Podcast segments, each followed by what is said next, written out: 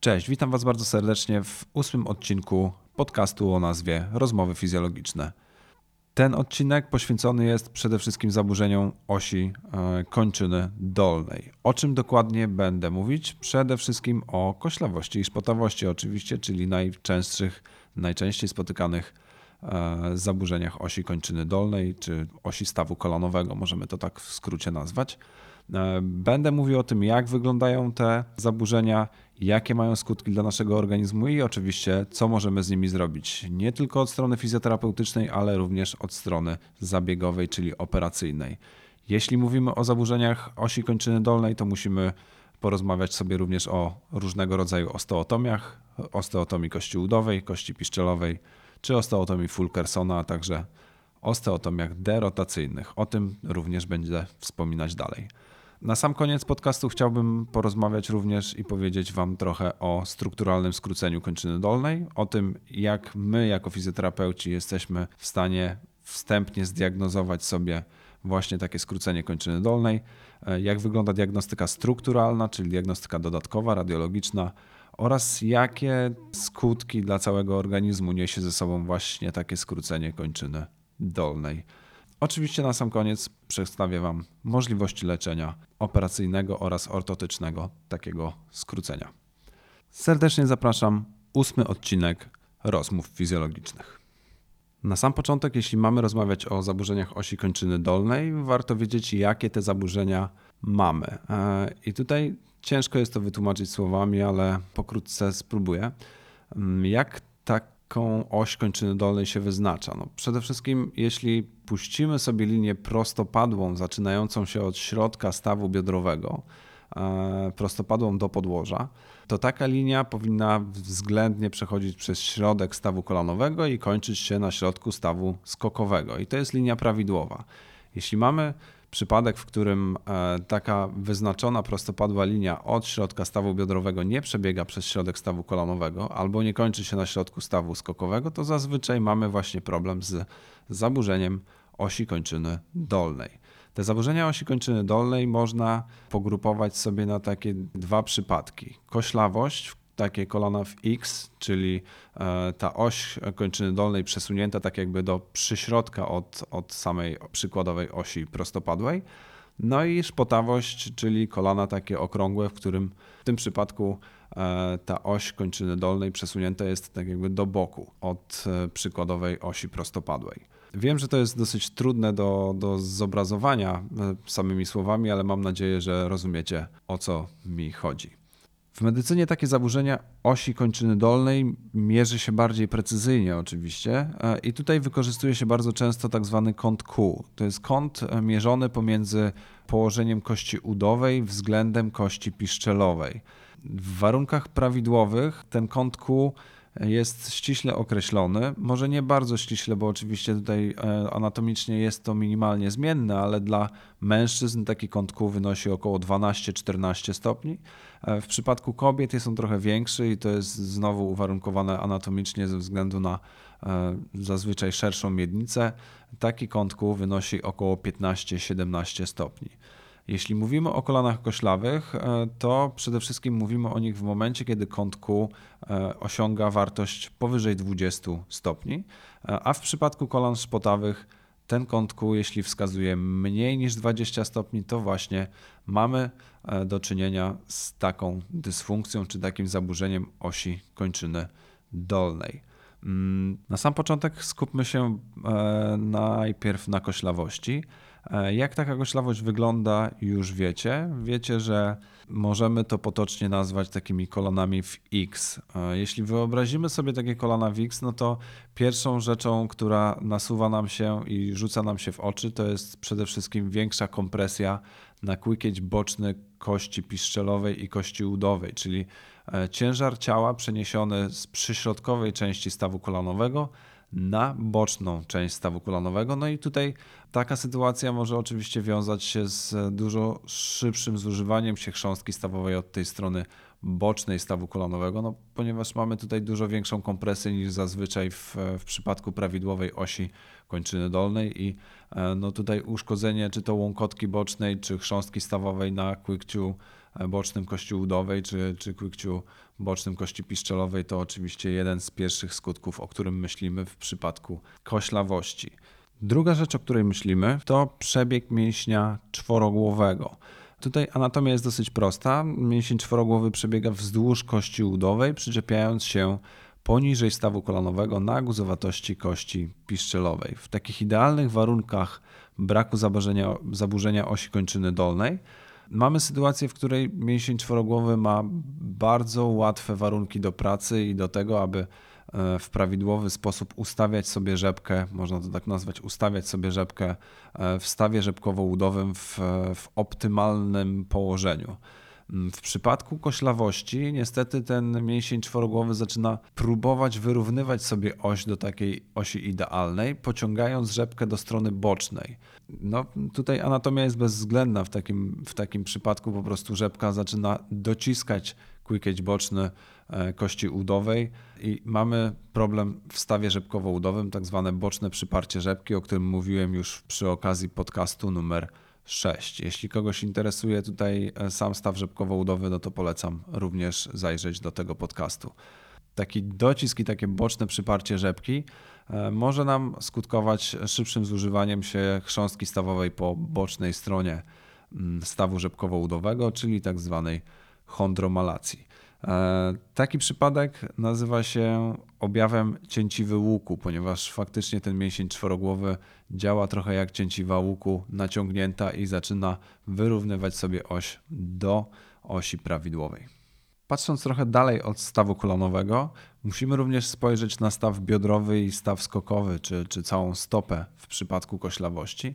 I tutaj rozpoczynając od góry, mm, koślawość e, to również problem w stawie biodrowym. Przede wszystkim problem przywiedzenia dodatkowego stawu biodrowego, już ustawienie takie standardowe właśnie w przywiedzeniu stawu biodrowego. Bardzo często powiązane również z rotacją wewnętrzną tego stawu biodrowego, ponieważ to przywiedzenie automatem trochę wymusza tą rotację wewnętrzną w stawie biodrowym i e, tu w przypadku koślawości warto na to bardzo mocno zwrócić uwagę. Patrząc sobie na stopę, na staw skokowy, no to taka koślawość powoduje również przeniesienie środka ciężkości czy, czy sił działających na, na stopę bardziej na przyśrodkową stronę. Tutaj oczywiście problem z e, łukiem podłużnym stopy, przede wszystkim na sam początek, czyli e, to tak zwane płaskostopie, można to tak nazwać w skrócie ogólnikowo. E, no tutaj w dalszych skutkach tego płaskostopia również problemy z płaskostopiem nie tylko podłużnym, ale również poprzecznym, czy tutaj nawet problemy haluksa, czy dodatkowe problemy palców, e, no, no całe zaburzenie praktycznie stopy, która jest bardzo skomplikowaną strukturą i, i, i, szybko próbuje się dostosować do tego, co dzieje się powyżej, czyli właśnie w stawie biodrowym i w stawie kolanowym. Jeśli mamy tutaj problem koślawości, to będzie on dotyczyć praktycznie wszystkich stawów kończyny dolnej, nie tylko stawu kolanowego czy stawu biodrowego, a nawet jeśli spojrzymy sobie jeszcze wyżej, to oczywiście będzie to dotyczyć całej postawy, czyli na przykład takie, taka rotacja wewnętrzna w stawie biodrowym może powodować nam zwiększenie lordozy lędźwiowej i już tutaj dalej e, możemy sobie wnioskować, co się dzieje powyżej e, z całym kręgosłupem i całą postawą człowieka. W takich dużych przypadkach koślawości, powiązanych również z dodatkowymi e, predyspozycjami, może tak to nazwijmy, anatomicznymi, może również dojść do zwichnięcia stawu rzepkowo-udowego. I tutaj pacjenci po takim zwichnięciu rzepki, no, w diagnostyce bardzo często znajdujemy u nich właśnie dosyć dużą koślawość stawu kolanowego czy, czy całej osi kończyny dolnej powiązana zazwyczaj z dodatkowymi predyspozycjami typu dysplazja stawu rzepkowo-udowego. Tak? Jeśli e, taka koślawość zachodzi, mięsień czworogłowy działa jak cięciwa łuku, Dodatkowo mamy tutaj problem na przykład z dysplazją stawu rzepkowo-udowego. Nie mamy wykształconego dodatkowo e, w prawidłowy sposób tego kłykcia bocznego kości udowej, który wspiera rzepkę od bocznej strony w stawie kolanowym no to tutaj możemy mieć faktycznie problem ze zwichnięciem u pacjenta ze słabą stabilizacją i to mięśniową, i słabą stabilizacją strukturalną. Także na to warto również zwrócić uwagę w przypadku pacjentów po zwichnięciu rzepki. Co my jako fizjoterapeuci w takim razie możemy zrobić z takim pacjentem z dużym zaburzeniem osi kończyny dolnej, właśnie takiej koślawości? Mm, przede wszystkim musimy zdiagnozować, czy problem pacjenta leży w jego funkcji, czy w jego strukturze, ponieważ możemy spojrzeć na pacjenta i widzimy, że faktycznie ma trochę tej koślawości, ale tak naprawdę nie jest ona jakaś bardzo, bardzo wielka. Z drugiej strony, jak ten pacjent zaczyna chodzić, czy zaczyna, nie wiem, schodzić po schodach, czy, czy zginać staw kolanowy, to okazuje się, że ta koślawość się zwiększa, czyli e, zachodzi u niego dużo większa rotacja wewnętrzna w biodrze, dużo większa rotacja zewnętrzna kości piszczelowej względem kości udowej i widzimy, że to kolano nam leci do środka, w cudzysłowie mówiąc. E, no i w, w takim przypadku absolutnie jest to praca dla nas. I tutaj możemy popracować, spróbować skupić się trochę na sam początek e, na, na górze kończyny dolnej, czyli właśnie na biodrze, mm, sprawdzić, czy wydolne są u tego pacjenta, czy to rotatory zewnętrzne stawu biodrowego, czy pośladek, czyli pośladkowy wielki, pośladkowy średni, czy te mięśnie przede wszystkim pracują w prawidłowy sposób, aktywizują się dobrze w czasie ruchu, bo właśnie te mięśnie odpowiadają przede wszystkim za e, koślawość funkcjonalną. Pamiętajmy, że widzimy tą koślawość tak naprawdę w stawie kolanowym, ale zazwyczaj nie jest to problem stawu kolanowego, jest to problem stawu biodrowego, czy stawu skokowego, czy, czy całej kończyny dolnej. I faktycznie w przypadku problemów funkcjonalnych warto mm, popracować tutaj mięśniowo, głównie na stawie biodrowym, również bardzo ważną rzeczą, e, tak jak już rozmawialiśmy, to nie tylko staw biodrowy, ale także e, stopa i, i, i staw skokowy. Tutaj osłabienie mięśnia piszczelowego przedniego, jak najbardziej również odpowiadającego za łuk podłużny stopy częściowo, więc warto zwrócić również uwagę na piszczelowy przedni i na to, jak ta stopa pracuje, jak ona sobie radzi, czy mięśnie, które powinny się włączać w prawidłowy sposób, faktycznie to robią, czy gdzieś tam są w cudzysłowie oczywiście rozciągnięte, czy wydłużone, czy, e, czy po prostu osłabione.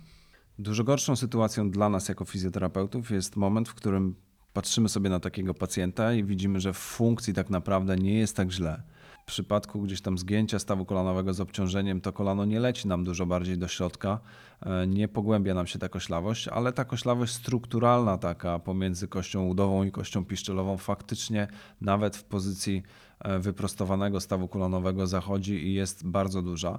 Tutaj pacjent, jeśli ma dodatkowe na przykład duże dolegliwości bólowe, czy zmiany zwyrodnieniowe, czy to stawu rzepkowo-udowego właśnie z powodu tego bocznego przyparcia rzepki, czy e, samego stawu kolanowego, na przykład uszkodzenie chrząstki na, na kości udowej, na kłykciu bocznym kości udowej, albo gdzieś tam kompresyjne uszkodzenie łąkotki, no to tutaj my jako fizjoterapeuci nie mamy dużego pola do popisu. No tutaj przede wszystkim trzeba skorygować najpierw strukturę, czyli najpierw poprawić tą oś e, skoślawości do pozycji neutralnej. Wykonuje się to zazwyczaj tak zwaną osteotomią kości udowej. To jest zabieg, który polega na niczym innym jak po prostu przecięciu od bocznej strony kości udowej na niepełnej szerokości tej kości i wstawieniu dodatkowej płytki stabilizującej po skorygowaniu właśnie przebiegu takiej kości udowej. Czyli w momencie, kiedy mamy koślawość, próbujemy skorygować taką przeciętą kość do pozycji neutralnej,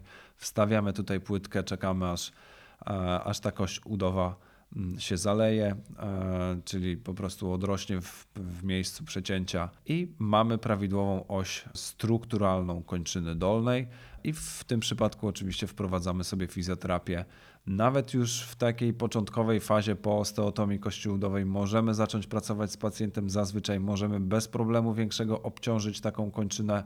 Ja wiem, że to jest e, trudne do, do wyobrażenia sobie dla części pacjentów przede wszystkim, bo fizjoterapeuci, e, fizjoterapeutom idzie to łatwiej, ale faktycznie po takim przecięciu, e, po takiej osteotomii kości udowej ten pacjent z płytką dodatkową może praktycznie od samego początku częściowo przynajmniej obciążać całą kończynę dolną i tutaj nie ma większych szans na to, żeby cokolwiek uszkodzić. Można z tym pacjentem pracować. Można pracować nad zahamowaniem spadku siły mięśniowej, można pracować nad zakresem ruchomości, czy to w biodrze, czy w stawie kolonowym. Tutaj nie ma żadnych przeciwwskazań. Możemy pracować już od samego początku na bliźnie u takiego pacjenta, także mamy tutaj co robić jak najbardziej już nawet w pierwszych fazach po takiej osteotomii kości udowej. Dobra, w takim razie, jeśli wiemy co e, z koślawością, to przejdźmy sobie dalej do szpotawości. Jeśli chodzi o szpotawość, no to już też wstępnie wiemy, jak ona wygląda. E, są to takie kolana okrągłe. Można to takie nazwać trochę potocznie kolanami kowbojskimi. Jeśli spojrzymy na większość piłkarzy, to faktycznie ci piłkarze mają przynajmniej częściowo szpotawość. Jakie to ma skutki? Oczywiście skutki odwrotne do koślawości, czyli dużo większe E, dużo większa kompresja po przyśrodkowej stronie stawu kolanowego, dużo częściej uszkodzenia na przykład łąkotki przyśrodkowej czy chrząstki stawowej właśnie e, na kłykciu przyśrodkowym kości udowej. Także to również nie jest dobra sytuacja, jeśli, jeśli widzimy bardzo dużą szpotawość taką strukturalną, to faktycznie warto się nią zainteresować, bo wpływa ona praktycznie na każdy aspekt stawu kolanowego. Od chrząstki stawowej przez łąkotki, po e, zwiększenie na przykład ryzyka uszkodzenia więzadła krzyżowego przedniego czy uszkodzenia więzadła pobocznego strzałkowego. W przypadku koślawości tutaj jeszcze zapomniałem powiedzieć, że e, taka koślawość również predysponuje e, dużo bardziej do uszkodzenia na przykład więzadła krzyżowego przedniego. Także każde zaburzenie osi kończyny dolnej ma dla niej jakieś skutki, niestety zazwyczaj negatywne. Dlatego warto również na to zwracać uwagę w czasie naszej diagnostyki fizjoterapeutycznej. I tutaj znowu spójrzmy sobie również na biodro i staw skokowy w przypadku szpotawości. E, no, w przypadku koślawości w biodrze mieliśmy przywiedzenie, więc w przypadku szpotawości będziemy mieli sytuację odwrotną, lekkie odwiedzenie stawu biodrowego. Dalej możemy tutaj od razu sobie pójść po bocznej stronie stawu biodrowego i po bocznej stronie uda. Mamy pasmo biodrowo-piszczelowe, które będzie dużo bardziej napięte w przypadku szpotawości, e, powodując na przykład u pacjentów biegających czy, czy u pacjentów uprawiających takie sporty skocznościowe e, takie napięcie e, naprężacza powięzi szerokiej i dalej pasma biodrowo-piszczelowego może powodować nam to tak zwane kolano biegacza, czyli ból po bocznej stronie na przyczepie pasma biodrowo-piszczelowego, czy na przebiegu w, w okolicy szpary stawu kolanowego. Mm, idąc sobie dalej, mamy również problem z samą stopą, oczywiście. E, I tutaj przeniesienie środka ciężkości czy sił działających bardziej na boczną stronę stopy. Tutaj bardzo rzadko ci pacjenci ze szpotawością mają płaskostopie, raczej e, mają problem z, z takim zaginaniem się również Achillesa. E, jeśli spojrzymy sobie na takiego pacjenta od tyłu na całą kończynę dolną, to Achilles układa się bardzo podobnie do samego stawu kolanowego, czyli również można powiedzieć, że jest szpotawy. To jest, to jest taka mocna supinacja stawu e, skokowego. I tutaj możemy również mieć problem z przeciążeniem po prostu bocznej strony stopy, bocznej strony stawu skokowego.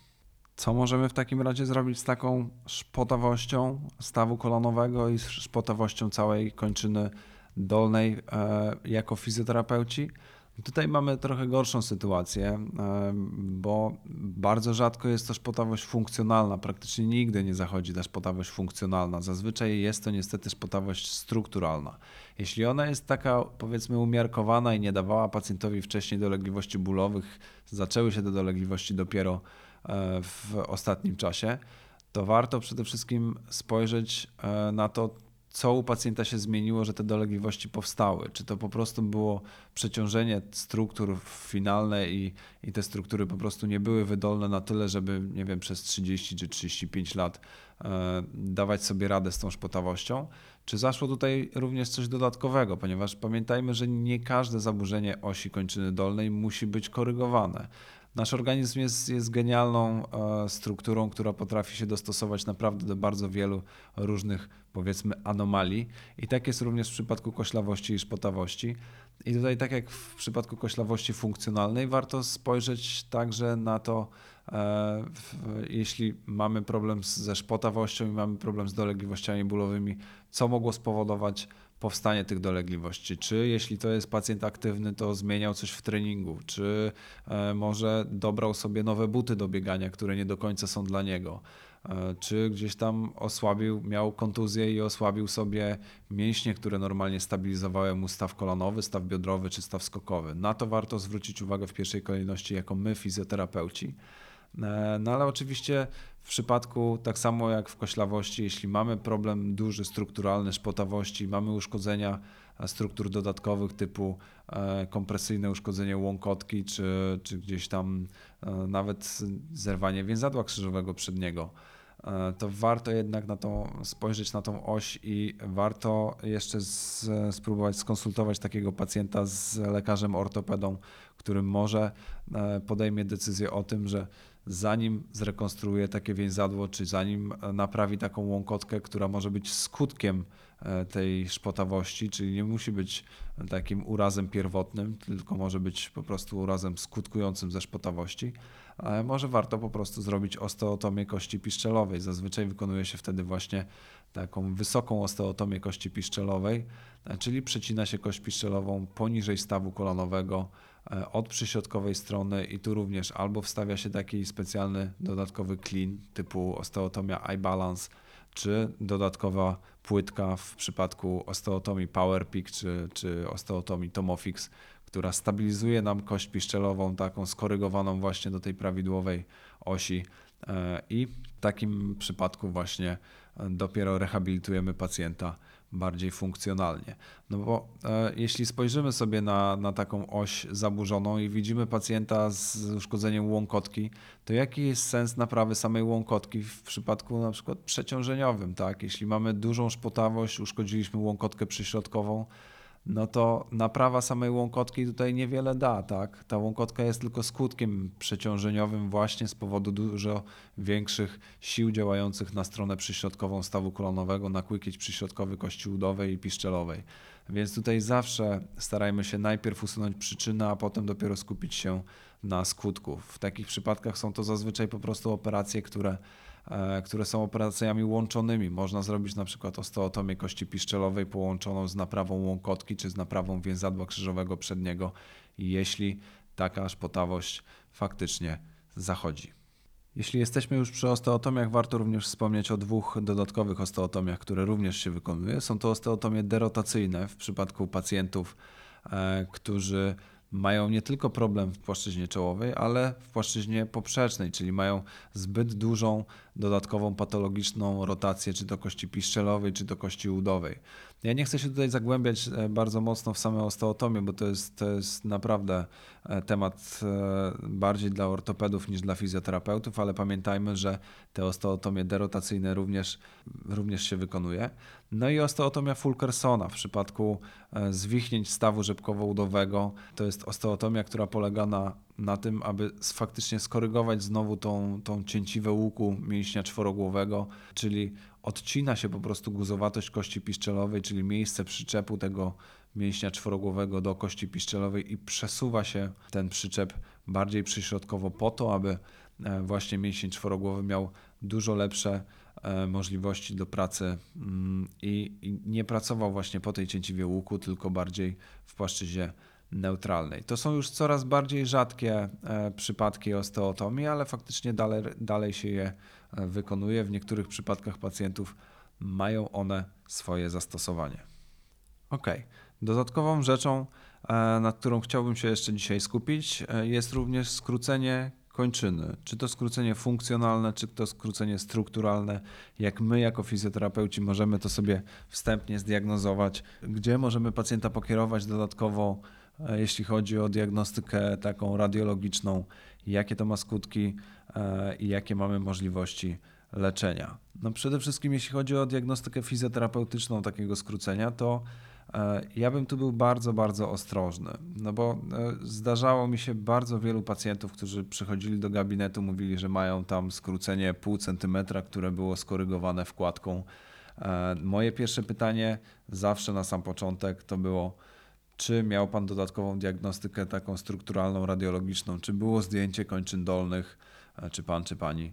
E, czy było zdjęcie kończyn dolnych od pasa w dół, żeby e, sprawdzić, czy na pewno ta kończyna jest krótsza strukturalnie, czy na pewno warto wrzucać w nią dodatkową wkładkę?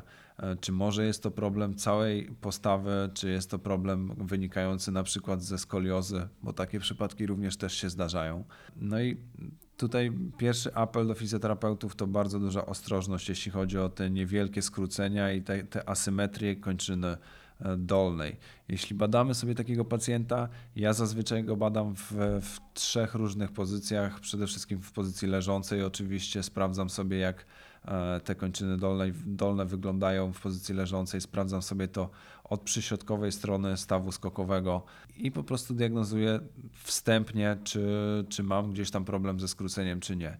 Druga rzecz to jest diagnostyka w siadzie. Z takiej pozycji leżącej ten pacjent sobie siada i sprawdzam sobie ponownie, czy e, to skrócenie nadal mi występuje, czy ono się może zmienia. Czasami e, zdarza się, że zamiast skrócenia prawej kończyny dolnej w leżeniu, już w siadzie pojawia nam się skrócenie lewej kończyny dolnej.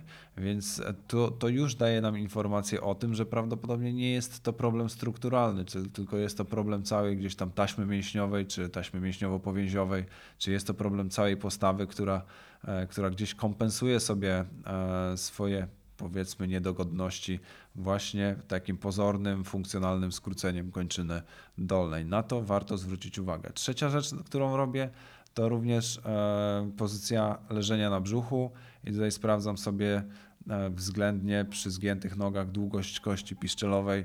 Jeśli widać ewidentną różnicę w długości kości piszczelowej przy zgiętych do 90 stopni e, kończynach dolnych, no to można tu wnioskować i wstępnie e, dać informację pacjentowi, że znowu potrzebna jest dodatkowa diagnostyka strukturalna czy diagnostyka radiologiczna, żeby dokładnie zdiagnozować, jakiej długości skrócenie e, tutaj mamy, z, z czym się tu borykamy i dopiero wtedy myśleć o tym, jak można to skorygować.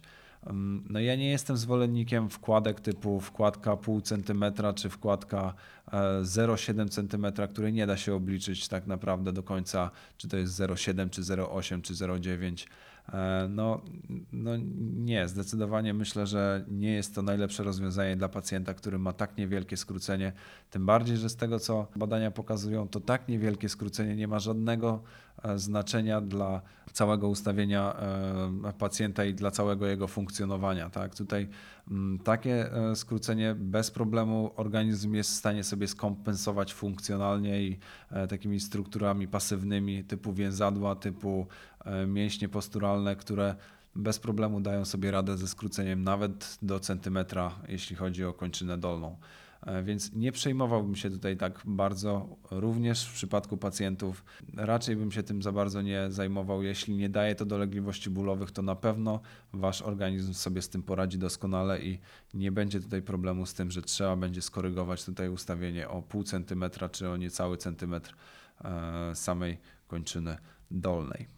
Pamiętajmy również, że koślawość czy szpotawość występująca tylko po jednej stronie, czy po jed w jednej kończynie dolnej, również może dawać nam skrócenie właśnie tej kończyny. Jeśli mamy jedną kończynę idealnie prostą e, w, w prawidłowej osi, a drugą kończynę mamy szpotawą, czyli przebiegającą dodatkowo po łuku albo na zewnątrz, albo do wewnątrz, e, w przypadku koślawości, no to mm, sensowne będzie pomyśleć, czy faktycznie taka koślawość czy szpotawość nasilona tylko w jednej nodze nie będzie nam dawała skrócenia. I tutaj w, taki, w takich przypadkach również osteotomia czy kości udowej czy kości piszczelowej e, także może być rozwiązaniem dla tych pacjentów, jeśli e, to skrócenie nie jest zbyt duże, no bo taka spotawość czy koślawość korygowana w osteotomii, no nie chcę, nie chcę kłamać, bo nie wiem ile można skorygować, ale wydaje mi się, że to jest kilka milimetrów, myślę, że do pół centymetra, może 0,8 centymetra da się tutaj e, w cudzysłowie oczywiście wydłużyć tą kończynę dolną, wprowadzając właśnie prawidłową oś e, tej kończyny dolnej. Ale jeśli mamy sytuację, w której spotykamy pacjenta z bardzo dużym skróceniem kończyny dolnej, typu 2-3 cm, czasami nawet więcej, którego nie da się do końca zaopatrzyć ortopedycznie w taki sposób, aby było to wystarczające, no to tutaj mamy możliwości wydłużania po prostu kości. Tak? E, taką najsłynniejszą metodą, najstarszą jest, jest ta metoda ilizarowa, czyli dodatkowej klatki zewnętrznej po przecięciu kości, którą zakłada się pacjentowi i e, przez określony czas po prostu wyciąga się tą kość e, w momencie jej odrastania. Mamy także mm, bardziej nowoczesne metody typu gwóźdź magnetyczny, tak zwany precise. Pisałem również o tym na blogu, jeśli ktoś będzie mocno, mocno zainteresowany i, i chciałby więcej informacji w temacie właśnie tych gwoździ magnetycznych, to warto również tam zajrzeć. To jest specjalna metoda, w której wprowadza się gwóźdź śródszpikowy po prostu w kość. E, ten gwóźdź śródszpikowy ma, ma taki wewnętrzny magnes i z zewnątrz taką specjalną, powiedzmy, skrzynką e, codziennie wydłuża się tą kość e, o około milimetr. Mm, no, jest to dosyć droga metoda ale dużo łatwiejsza dla pacjenta, e, jeśli chodzi o samo wydłużanie, no bo pacjent nie musi chodzić z taką klatką zewnętrzną, e, ma ten gwóźdź śródszpikowy, ten gwóźdź śródszpikowy praktycznie jest bezbolesny w momencie stawania nawet na tej nodze, ten pacjent może faktycznie normalnie obciążać staw kolanowy e, w granicach tolerancji bólowej, czy całą kończynę dolną w granicach tolerancji bólowej, więc jest dużo łatwiejsza ta metoda do przejścia powiedzmy. Jeśli mamy tutaj 3 cm wydłużenia kości, no to w ciągu 30 dni taki gwóźdź śródszpikowy jest w stanie faktycznie o te 3 cm tą kość po prostu wydłużyć. Także warto również my jako fizjoterapeuci, e, warto śledzić te nowinki, warto śledzić nowe metody, które wchodzą na rynek, które pojawiają się, które są już sprawdzone, ponieważ tych metod będzie coraz więcej i faktycznie nasi pacjenci mogą na tym skorzystać, nie muszą już się męczyć z jakimiś bardzo skomplikowanymi klatkami, które dają również dużo powikłań, gdzieś tam jest to zawsze mocowane z zewnątrz, są to, e, można powiedzieć, rany e, otwarte, zewnętrzne, w których może dojść do zakażenia dodatkowego, co jest na przykład dużym powikłaniem w przypadku metody Ilizarowa.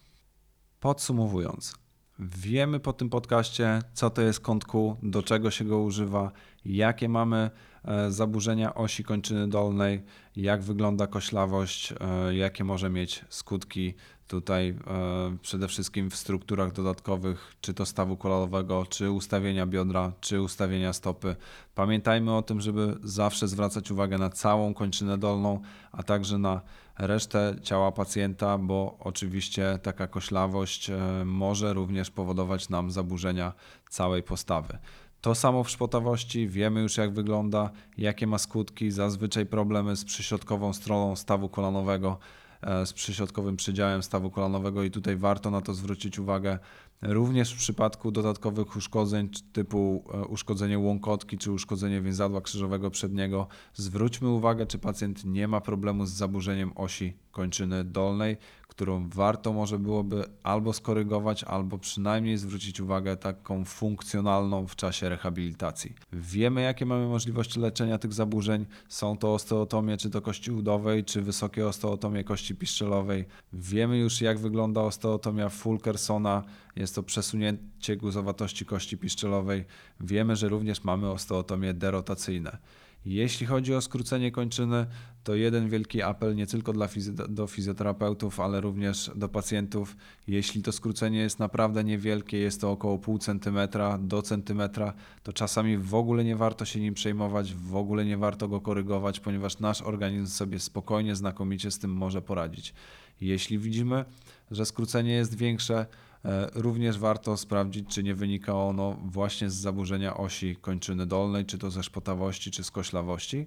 A jeśli faktycznie nie wynika ono z zaburzenia osi, to e, jakiej jest wielkości, czy jest to na przykład 2-3 cm, jeśli faktycznie takie skrócenie jest, to jak można je zabezpieczyć, czy jest to zaopatrzenie ortopedyczne i może to będzie już wystarczające, czy warto pomyśleć o metodach wydłużania kości, żeby skorygować to ustawienie samej kończyny dolnej, ponieważ jak wiemy, e, takie skrócenie kończyny dolnej wpływa praktycznie na cały nasz organizm, na ustawienie miednicy, ustawienie naszego kręgosłupa, ustawienie całego naszego ciała, przeniesienie środka ciężkości e, właśnie na skróconą kończynę.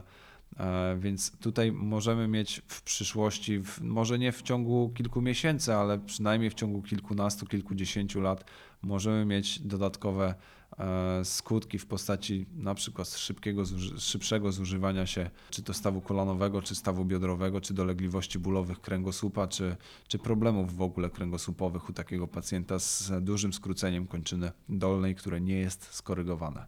Okej. Okay. Mam nadzieję, że ten podcast e, Wam się podobał.